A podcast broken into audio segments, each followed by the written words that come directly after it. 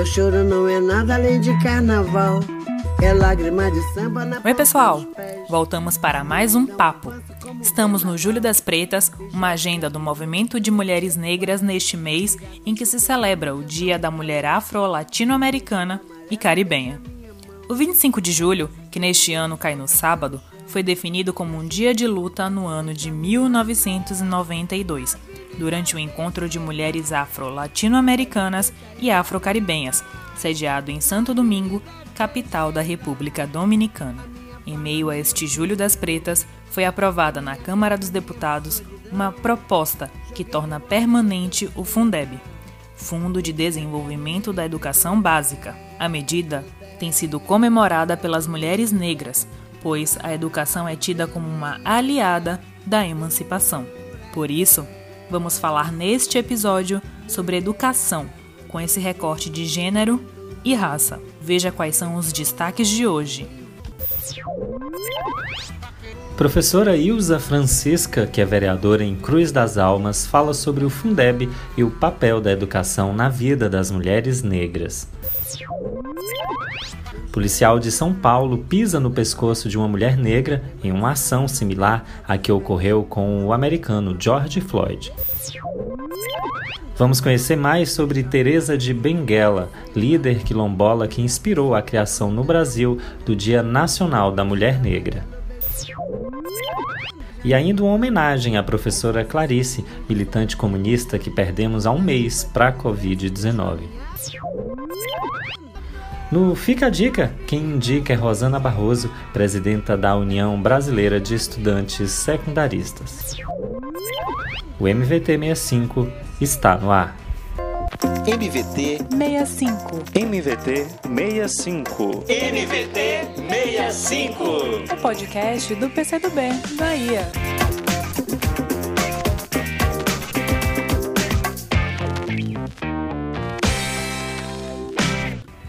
A Câmara dos Deputados aprovou na última terça-feira, dia 21, a proposta de emenda à Constituição de número 15, que constitucionaliza o Fundo de Desenvolvimento da Educação Básica, o Fundeb. A aprovação é considerada uma vitória contra o governo Bolsonaro, que trabalhava para barrar a proposta.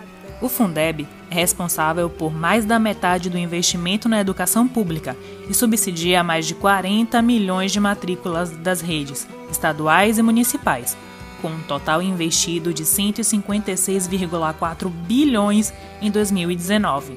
O fundo atual tem validade até dezembro deste ano. Para falar sobre o Fundeb, convidamos uma pessoa que entende muito do assunto, a professora Ilza Francisca, vereadora do PCdoB do município de Cruz das Almas, no Recôncavo Baiano. A aprovação do Fundeb em si já é uma grande vitória para o povo brasileiro, principalmente a população mais pobre. E ele ter acontecido no Julho, da, no das Pretas, ele traz uma representatividade, um significado, um sabor diferente. Porque somos nós, população negra, que estamos nas escolas públicas. Somos nós que somos formados nesses espaços. O Fundeb garante um investimento na educação que possibilita um melhor, um, um melhor investimento e uma melhor qualidade da escola pública. Então, é, é, um, é um momento que a gente nasce ou revigora a esperança de uma verdadeira emancipação de nós mulheres negras.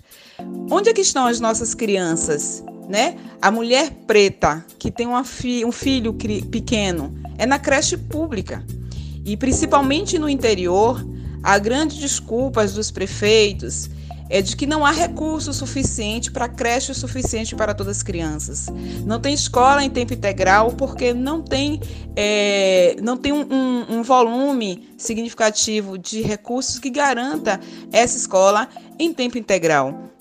Então, a aprovação do Fundeb mostra um caminho e uma luz no final do túnel que a gente pode ter uma verdadeira virada na educação pública e, consequentemente, somos nós, mulheres negras, que seremos beneficiadas, principalmente é, nós, enquanto trabalhadoras, porque nós temos um grande volume de mulheres negras como professoras da rede pública, nós, mulheres negras, que temos nossos filhos nessas escolas públicas, tanto pela qualidade da educação como também a possibilidade dessas crianças estarem em tempo integral e principalmente nas creches para garantia que a mulher saia para o trabalho e tenha segurança de como estarão é, sendo cuidados seus filhos. Então, não tenho dúvida que o Fundeb será uma grande oportunidade de fazer uma grande virada na educação pública e uma grande virada na história de nós mulheres negras. Ilza ainda comentou sobre o papel da educação na sua trajetória de mulher negra. A minha história de vida, ela perpassa totalmente pela educação e da educação pública, né? É, eu sou de uma família de dez irmãos. É, meus pais é, sempre incentivaram e sempre investiu nesse processo educacional, ainda que fosse em escola pública. Eu, o investimento que eu falo é de acompanhar muito próximo esse processo. Mas, por exemplo, minha mãe é semi-analfabeta, meu pai completou o ensino médio já com quase todos os filhos. É, e minha mãe não completou exatamente porque, porque precisava cuidar dos filhos, mas sempre incentivando. Eu me lembro que eu vim descobrir que minha mãe era semi-analfabeta, eu quase já formada, porque minha mãe acordava para ver se eu tinha terminado as atividades. Ela olhava como, soube, como se soubesse o que eu estava respondendo, mas ela não sabia. Eu vim descobrir isso depois. Isso também é uma forma de incentivo. E por ser de uma família pobre, negra, a gente pensa logo no ingresso ao mercado de trabalho, né? Então eu fiz atividade tipo de manicure. E inclusive incentivo de pessoas que me doaram o produto para ser manicure. Mas eu sempre tive o um incentivo dos meus pais falando que a educação era o caminho e que a gente pode ser o que quiser dentro do processo educacional, quando a gente estuda, quando a gente se dedica, ainda que a gente sabe que tem outros fatores que, é, digamos, as pedras no caminho que às vezes impossibilitam, mas foi a educação que realmente transformou a minha vida e que transformou o curso de minha história. Então, eu prestei concurso público, é, me tornei professora bem jovem, tinha apenas 20 anos, eu já era professora da rede pública municipal e naquele processo também de ingressar como funcionária pública, vem exigências do MEC de formação, então faço formação para é, contemplar, digamos assim, a minha profissão, e aí eu sigo a carreira através dos estudos. E é nessa luta nos estudos, na educação, é como professora que eu começo a militar no movimento sindical, né, e começo a compreender também é, a política educacional, né, é, o, que, o que tem por trás daquela minha sala de aula. E eu percebi que aquele espaço era muito pequeno para a transformação que eu queria. Então, como dirigente sindical, é, eu comecei a perceber também, entender a aplicação dos recursos públicos, e foi numa denúncia feita lá nos anos 2002, por volta de 2002, é, que, digamos, me despertou para a vida pública, é, quando eu denunciei o gestor da época com o desvio do recurso do Fundef. Então, houve uma, um apelo muito grande para a minha primeira candidatura, eu aceitei, e nesse caminho eu fui né, e me é, tornei vereadora na última eleição, 2016 e hoje, atualmente, vice-presidente da Câmara de Vereadores da minha cidade, sendo a primeira mulher negra a ocupar esse espaço na minha cidade, uma cidade majoritariamente negra. Então, a educação, ela tem um marco, né, eu acho que na vida de qualquer pessoa. E quando a gente começa a compreender né, que a educação ela é um processo de transformação, eu acho que isso fica mais evidente, mais forte e contribui também para que a gente faça isso na vida de outras pessoas. Então, hoje eu atuo numa escola é no centro da cidade, mas que atende crianças da periferia.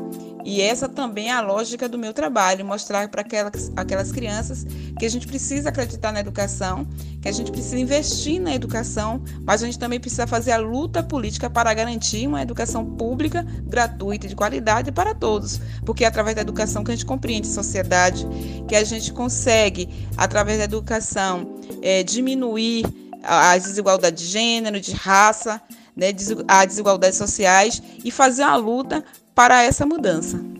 Por fim, a professora Ilza analisa as políticas do governo Bolsonaro para a educação. Eu fico imaginando como avaliar a política de um governo quando, na verdade, a política ela não existe, né? Um governo que nem completou dois anos e já estamos no quarto ministro mostra que, além de não ter nome, ele não tem proposta, ele não tem ideia, ele não tem política. Aliás, o que existe no governo de confirmado é um governo instalado para retirada de direitos em todos os campos, inclusive a educação. Então eu fico imaginando é o que será de nós se não houver mobilização. Se a gente observar agora o que foi a aprovação do Fundeb, isso está muito claro, né? Porque no ano passado que o governo dizia que estava tirando recursos do, do ensino superior, porque a, a, pauta dele seria a educação básica. No entanto, o Fundeb veio ser uma aprovação agora, em cima da hora, já um grande angústia e desespero para todos nós educadores. E mesmo assim, em última hora, ele tenta colocar uma proposta, uma proposta que não nos contempla. Então mostra que esse governo não tem compromisso nenhum, não tem nem pauta. Ele não tem uma, uma diretriz de governo para a educação. A, a prova disso é a substituição de ministros e se vão observar não é não é uma substituição é porque tenta encontrar um caminho porque não existe esse caminho então é muito triste para a gente que teve grandes avanços na educação de a gente ver discursos de um governo onde a gente não vê a política educacional das relações étnico-raciais, quando a gente vê a questão de gênero sendo tolhida do governo. Então é muito complicado para nós que estamos aqui na base, que a gente vê grandes avanços, grandes conquistas e que a gente caminhava em passos largos para de fato uma transformação na sociedade, uma substituição brusca deste governo, que na verdade ainda não mostrou para que veio. Aliás, já mostrou para que veio. Ele tem um uma política, política única instalada que é de entrega do nosso país e que é de retirada dos direitos de nós trabalhadores e trabalhadoras e um pouco está se importando com a qualidade da educação. Acho que um país para se desenvolver, um país para crescer, a base dele precisa ser a garantia de uma educação de qualidade. Um governo que acha que não precisa investir em ciências, em ciência, aí a gente começa a perceber que tipo de política é essa. Então, eu acho que é preciso uma grande mobilização da sociedade, é preciso uma grande mobilização da, dos educadores para que a gente não perca mais direitos conquistados. E o Fundeb foi um exemplo disso, né? O Fundeb foi a grande mobilização dos educadores do país, com a ajuda de parlamentares comprometidos com essa luta, que fez a aprovação do Fundeb. E percebendo a derrota, ele tenta agora dizer que ele queria aprovar, quando na verdade a gente sabe que chegou uma proposta em cima da hora na substituição de um, de um, de um texto que já havia é, acontecido várias discussões e que o governo não se pronunciava. Então não vai enganar os educadores com essa ideia de dizer que ele é a favor, porque na verdade não era. Então, volto a dizer, é, não tenho como avaliar uma política porque eu não consegui ainda enxergar de fato qual é a política do governo Bolsonaro, a não ser uma política apenas de destruição de direito, de destruição daquilo que a gente já vinha construindo e que já havia conquistado.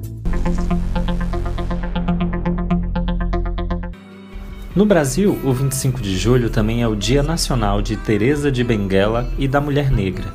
A data foi instituída no ano de 2014 durante o mandato da presidenta Dilma Rousseff e homenageia uma mulher escravizada que se tornou rainha. Teresa viveu no século XVIII e foi casada com o chefe do quilombo do Piolho, que também era conhecido como Quariterê, a atual fronteira entre Mato Grosso e Bolívia. Esse quilombo foi o maior do Mato Grosso e abrigava mais de 100 pessoas, com destacada presença de negros e indígenas. Com a morte do marido, Teresa se tornou a líder do quilombo e sob sua liderança, a comunidade negra e indígena resistiu à escravidão por duas décadas. Teresa navegava com barcos imponentes pelos rios do Pantanal e todos a chamavam de Rainha Teresa.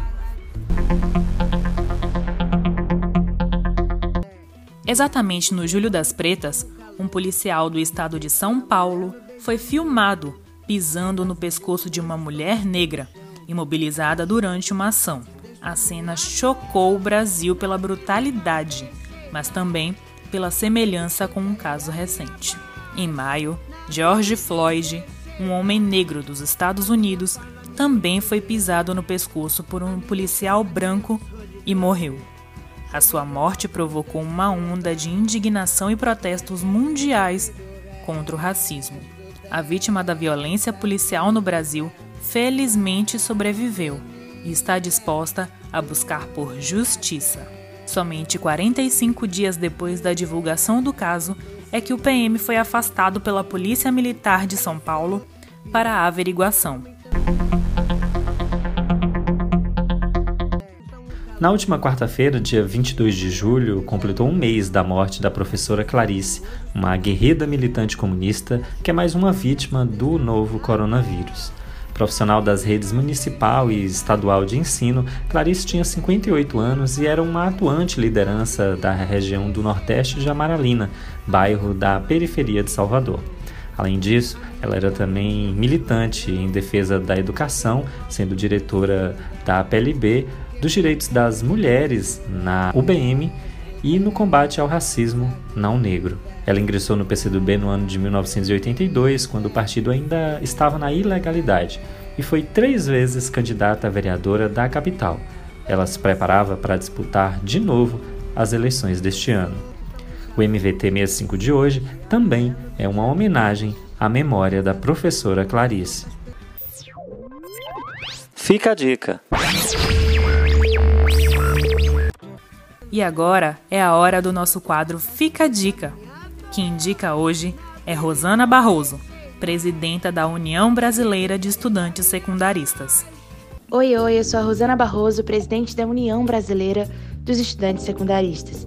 Essa semana foi uma semana de muita luta pela aprovação do novo e permanente Fundeb na Câmara dos Deputados. O Fundeb, o Fundo de Manutenção e Desenvolvimento da Educação Básica e Valorização dos Profissionais da Educação, é essencial para que se mantenha de pé as nossas escolas desde o ensino infantil até o ensino de jovens e adultos.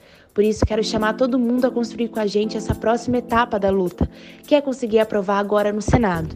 Esse fundo, essencial, como disse, para todo o povo brasileiro. O nosso sonho é construir uma educação que seja libertadora, democrática, de acesso a todos, onde a juventude negra, periférica, rural e indígena tenha acesso e não sofra mais com sucateamento, com descaso da educação. Por isso, convido todo mundo e quero deixar aqui uma dica de leitura: Mulheres, Raça e Classe, de Angela Davis, que fala sobre educação e libertação, a perspectiva das mulheres negras.